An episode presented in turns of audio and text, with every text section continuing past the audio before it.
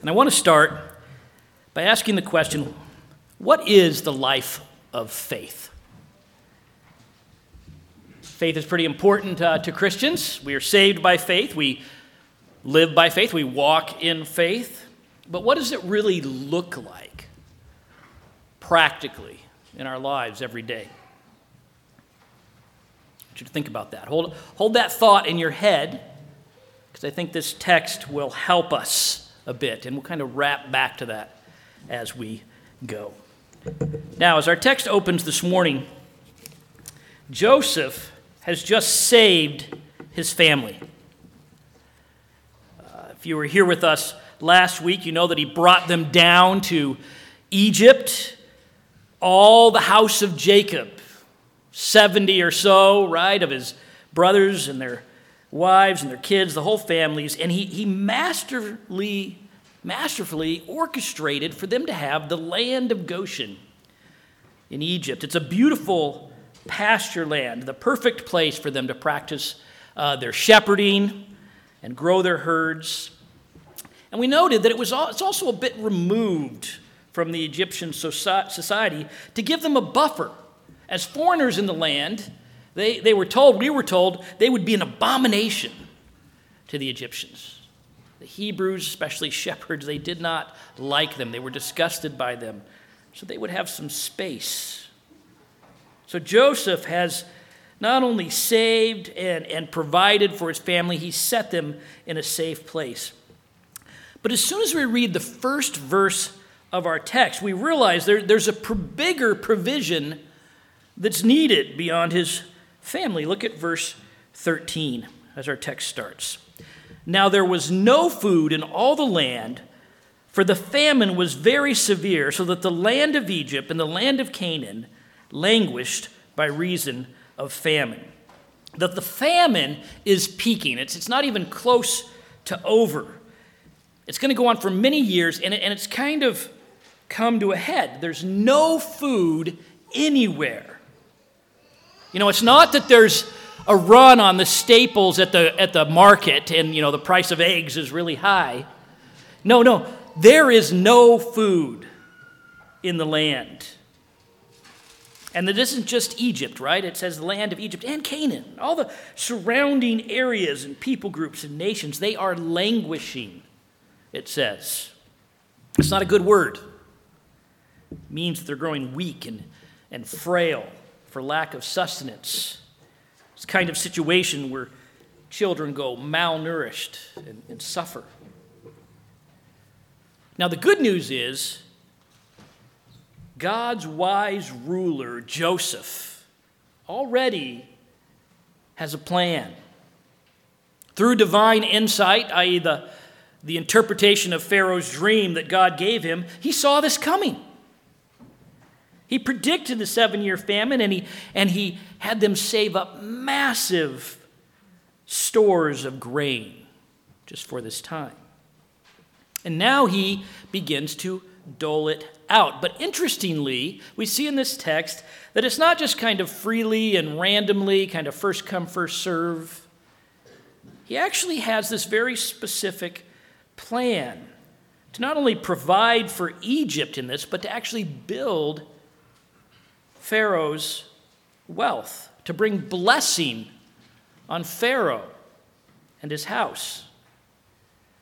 I, I, I think this is uh, specifically an answer to Jacob blessing Pharaoh last week. If you remember, he meets Pharaoh, this old leathery Jacob who has to be stood up. He's so old and dying, and he's this nobody shepherd standing before Pharaoh, the most powerful man in the world.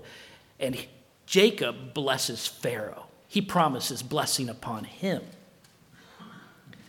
And you kind of wonder when you read it, how's he going to do that? How's that going to happen? Well, Joseph delivers, doesn't he? And boy, does he. First, he starts with the money of the land. Look at verse 14. And Joseph gathered up all the money that was found in the land of Egypt and the land of Canaan in exchange for the grain that they bought. And Joseph brought the money into Pharaoh's house. So the people of the nations come to buy grain, and Joseph charges them for it. Not exorbitant rates or anything like that. It seems to be equitable and fair, so everybody has access. But he charges them for the grain. And all the money of the land is soon spent. All of it. All the money is in Pharaoh's coffers. Think about that for a minute. That's unparalleled wealth, maybe in all of history. All the money in the land. Imagine all the money in America was in one man's bank account. Now, you know, that makes Mark Cuban or Elon Musk or all those super wealthy guys, they got nothing compared to that. Then Joseph gathers all the land. Look at verse 15. And when the money was all spent in the land of Egypt and in the land of Canaan, all the Egyptians came to Joseph and said, Give us food. Why should we die before your eyes? For our money is gone. And Joseph answered, Give your livestock, and I will give you food in exchange for your livestock, if your money is gone. So they brought their livestock to Joseph, and Joseph gave them food in exchange for the horses and flocks and herds and donkeys. He supplied them with food in exchange for all their livestock that year. The, the, the people are so desperate that they give over their land and their livestock. The very tools to provide for themselves in the, the future, they give it over lest they die. So they hand it all over and they live another year. So now Pharaoh and, and Joseph, kind of as his right hand man, have all the money and all the real estate, probably you know mortgages but of course, another year passes and the people run out of food again. So, what do they do now? Now that they have nothing. Verse 19. I'll actually start a little before that in 18. There is nothing left in the sight of my Lord but our bodies and our land. Why should we die before your eyes, both we and our land? Buy us and our land for food, and we with our land will be servants of Pharaoh and give us seed that we may live and not die, and the land may not be desolate. So, in the end, Joseph, uh, well, Pharaoh and, and Joseph, as his right hand man in charge of his house, control everything. All the wealth of the nation of Egypt, all the real estate, they hold the deeds, all the people, they work for them like serfs. Now, as a modern reader, especially a Westerner, you can't help but squint at this a little bit. It, it, it seems so wrong. And I think uh, we are tempted to commit presentism. We kind of read back our present governmental values and norms into this ancient Near East context and make judgments this is exploitation, or at least right for it. This is slavery. You can't buy people. This is bad. But two things to remember. First of all, such a form of government was very common in that day, where, where a king kind of owns everything. In fact, it was the norm. So Joseph was only acting within the system and structures he knows, and he's actually doing it very shrewdly and prudently. In fact, when the dust settles, things seem to be very good. All the people are employed, working the lands as royal servants. Joseph has instituted a 20% uh, grain tax. So the people are able to keep four fifths, and one fifth goes into Pharaoh's coffers. So there's surplus for the future.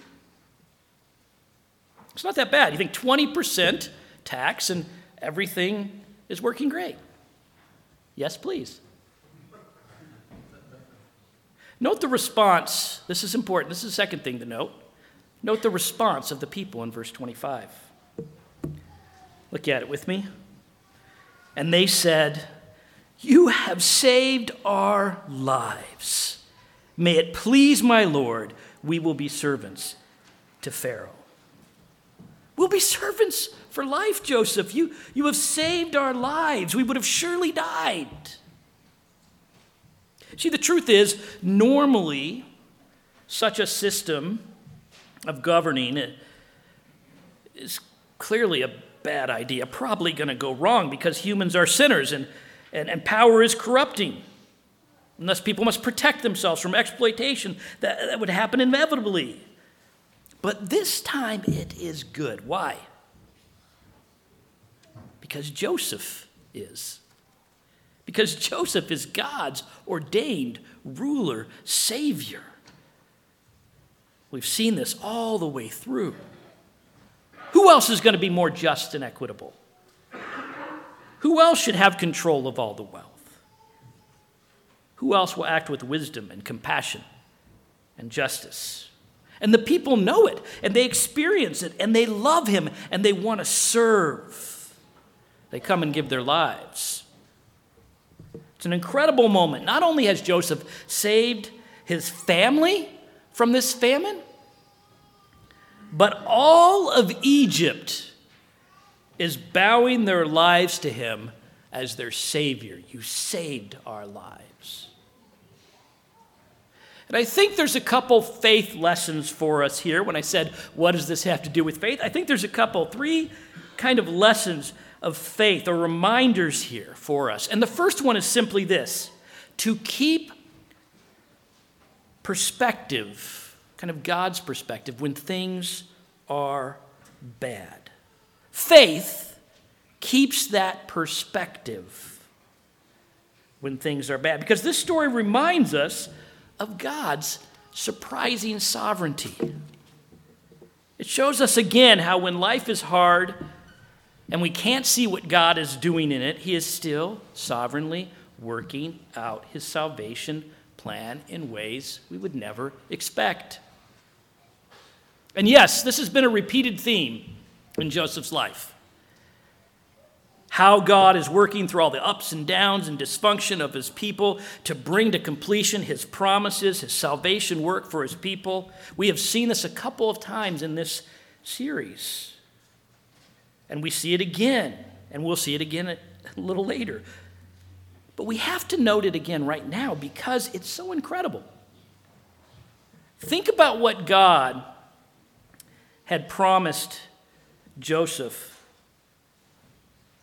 uh, excuse me, think about it. God had promised Joseph that he would come to rule. That was that dream he had when he was 17. But what has been the path to this? Well, it's, it's been him being mocked and hated by his own family, sold into slavery, accused of rape, thrown into prison for years.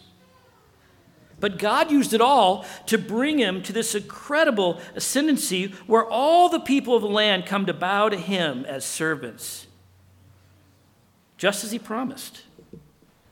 He is ruler and savior of his people in a way he never dreamed. Nobody ever dreamed.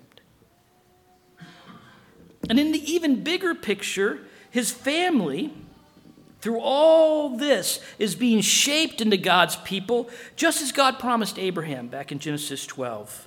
And the nations are being blessed, literally saved from death, just as God promised back in Genesis 12. It's amazing. And you know why I think this reality, this truth is emphasized repeatedly in these narratives until it climaxes in, in chapter 50, as we'll see? God's surprising sovereignty through all of it. You know why I think this is emphasized? Because we're dumb. we are dumb forgetters of this truth. As sinners, we are spiritually slow and dull to this reality. It reminds me of the, the disciples in, uh, in Mark. You remember when we went through Mark and the disciples uh, struggled to understand. Remember when they got in the boat and they didn't have bread and they're freaking out about the fact that they're going to cross the lake and they don't have enough bread? And what does Jesus say to them? He looks at them and he says, uh, when I broke the five loaves, or the loaves of, for the 5,000, the five loaves for 5,000, how much was left? And they go, uh, 12 loaves. He says, then when I broke the seven loaves for the 4,000, how many loaves were left? Uh, seven loaves. And you know what he says next to them, literally in the Greek? Are you so dull? Really, guys, are you that dumb? Do you not see it? You're worried about bread. This truth, God's sovereignty, His control in the midst of things we don't understand, is just illustrated and repeated throughout the scriptures. We're so prone to doubt and start wandering the minute things go wrong and get hard. We say, Why, God? How could this be? Where are you? Now, faith keeps this perspective of God's sovereignty. He does his work through the worst stuff, like saving us through the cross. It's what he does, it's how he works. And by the way, this is why we need to keep ourselves in God's Word daily. and sitting together under it and interacting in small groups around it. It gives us perspective, it reminds us, both propositionally and, and teased out in people's lives, like the life of Joseph, so we remember. Now, there's a second way this passage bolsters our faith, a second faith lesson, and that is it reminds us, this text, to keep focused when things are good. It gives us perspective on when things are bad to trust God's sovereignty, and it keeps us focused when things are good. Now, you may be looking at text thinking, where, where are you getting that? Where'd that come from? Well, it comes from the part of the text that we haven't looked at yet. So look at verse uh, 47 with me. Actually, it should be 27. Look at verse 27 with me. This is the conclusion after we find out that Joseph has become a national hero, having saved all of Egypt from starvation and instituted a taxation system for all to be cared for equitably. This is the conclusion, verse 27. Thus, Israel settled in the land of Egypt, in the land of Goshen, and they gained possession in it and were fruitful and multiplied greatly. And Jacob lived in the land of Egypt 17 years. So the days of Jacob, the years of his life, were 147. Israel, God's people, in the midst of this whole famine situation, are flourishing. Now, I know we said last week that they would be an abomination in the land because the text tells us that and that is true, and that's coming shortly for them. But initially, there is this kind of honeymoon period, this bubble, when things are really good for them.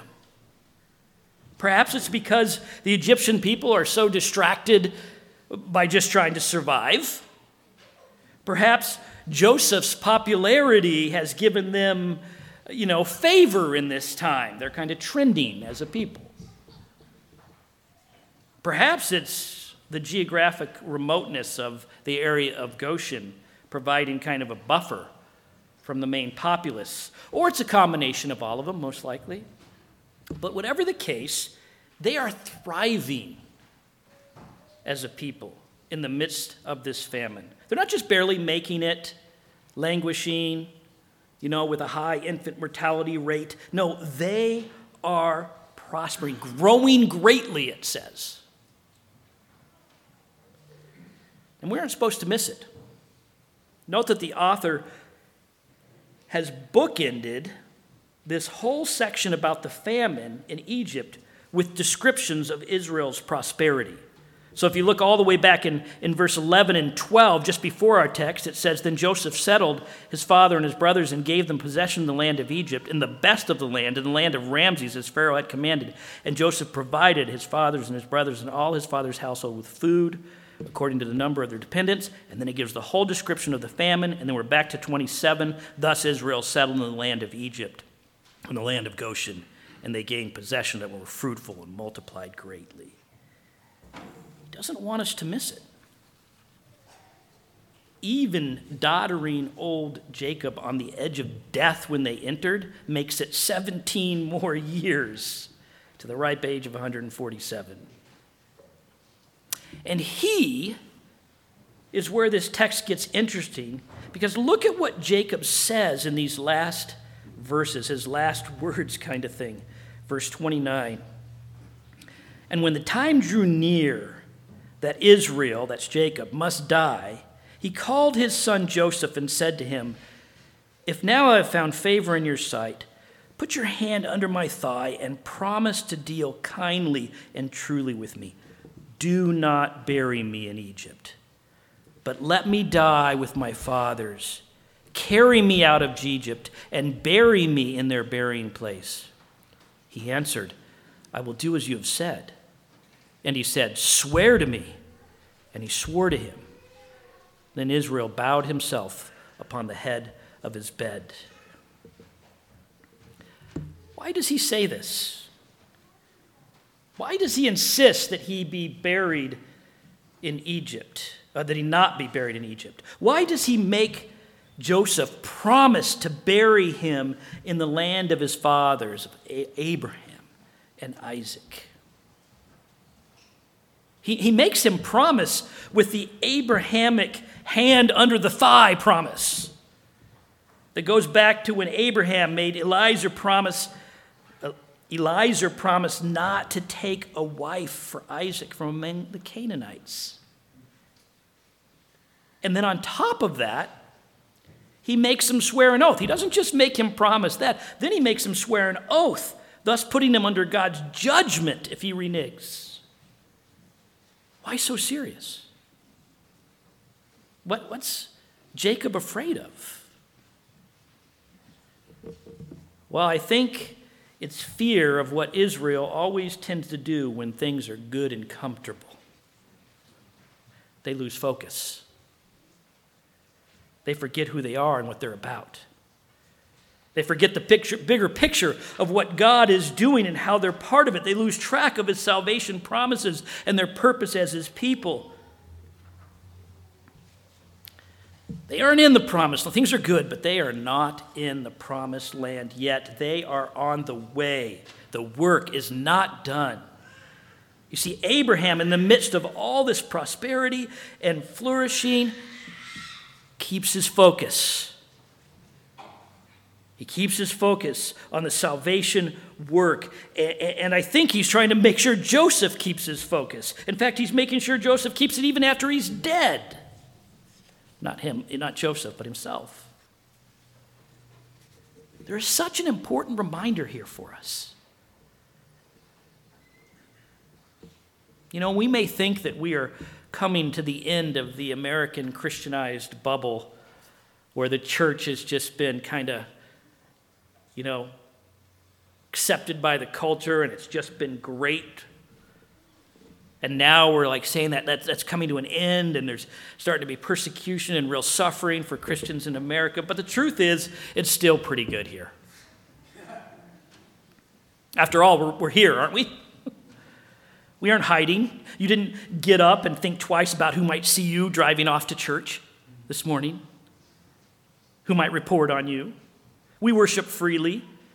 We listen to Christian radio anywhere. We send our kids to you know, Christian schools if we want and to Bible camps if we want. We are prospering and flourishing. Even in a downturned American economy, life is good. And it's so easy to just settle in and get sidetracked with all the drama and busyness of the good life. You know, I got to get the kids early from school so we can get off to the ski mountain, but the detailer hasn't finished the car yet. My dog is still at the groomer's, and my Hulu account is a mess. It's, uh, it's got to repackage the whole thing. March Madness is coming. And I'm pretty sure that my beard cream didn't come this month. So we just kind of assimilate and, and blend in and lay back into the giant American La-Z-Boy recliner of life. We lose track of who we are and what we're doing as believers, the promises of God, the gospel mission. We have to remember life might be pretty good right now, but this is Egypt. We aren't home. We need to keep the focus. We need to remember the Great Commission. And the truth is, it's easy, even as a church, to lose missional focus. In all the comfort and ease. In fact, I think the American prosperity gospel has kind of encouraged it. Because it gives this sense that if God is, is blessing us now, it means that somehow we've kind of arrived. We have our, our best life now, and we just kind of sit back and enjoy it. No, we need to stay on task. We need to stay focused. We need to keep reminding each other, in all seriousness, like Jacob, of who we are as God's people. We need to look to the promised land, our heavenly calling. I need you to come up to me and say, Carrie, place my hand under your thought. No, don't, don't do that part. But, but make me promise to stay at it, to keep the faith, to keep on about the gospel and hold on to it. You know, this is a big part of what this meeting and our small group meetings and our men's and women's Bible studies and our youth group meetings are about exhorting each other, reminding each other, so we can stay gospel focused, gospel partners, as Paul says in Philippians 4:27, striving side by side for the faith of the gospel. So don't miss church. Get involved. The AGM tonight, the annual general meeting, you know what it really is about? It's a hand under the thigh moment. That's what it is where we refocus, we repromise, we remind each other. Now, there's one more thing in this passage that functions to bolster and shape our faith. First, this passage helps us keep perspective when things are hard. That's what faith does. Second, it helps us focus when things are good. That's what faith does. And third, it shows us, it reminds us of the way of salvation. Or you might say the posture of salvation. Did you notice that? Who gets saved here? Who gets saved in this text? The Egyptians do.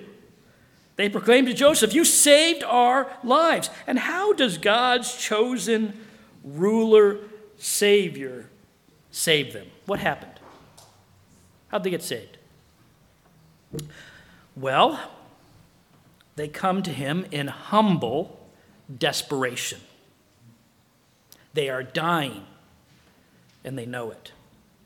They have no hope without him, and they know it.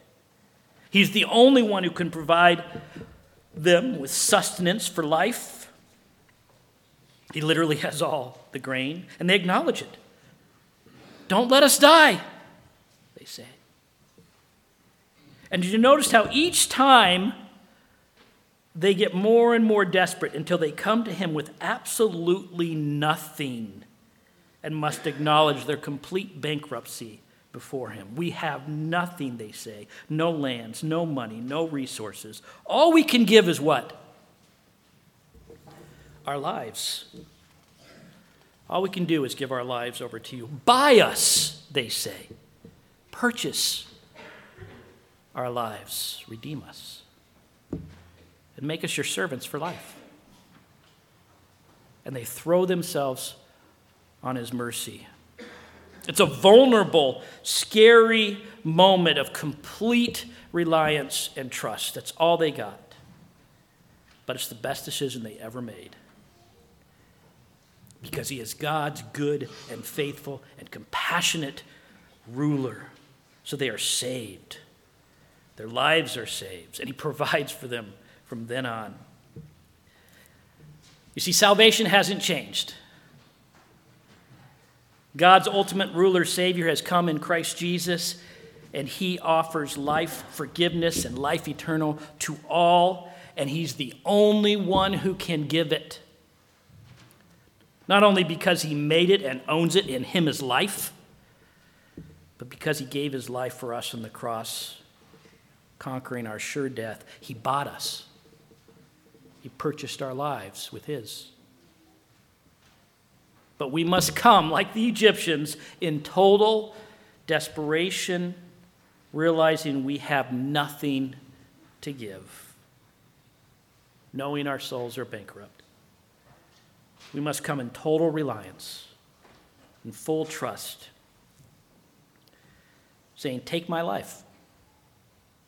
I'll be your servant. And like the Egyptians, we'll be saved. That's what the scriptures say.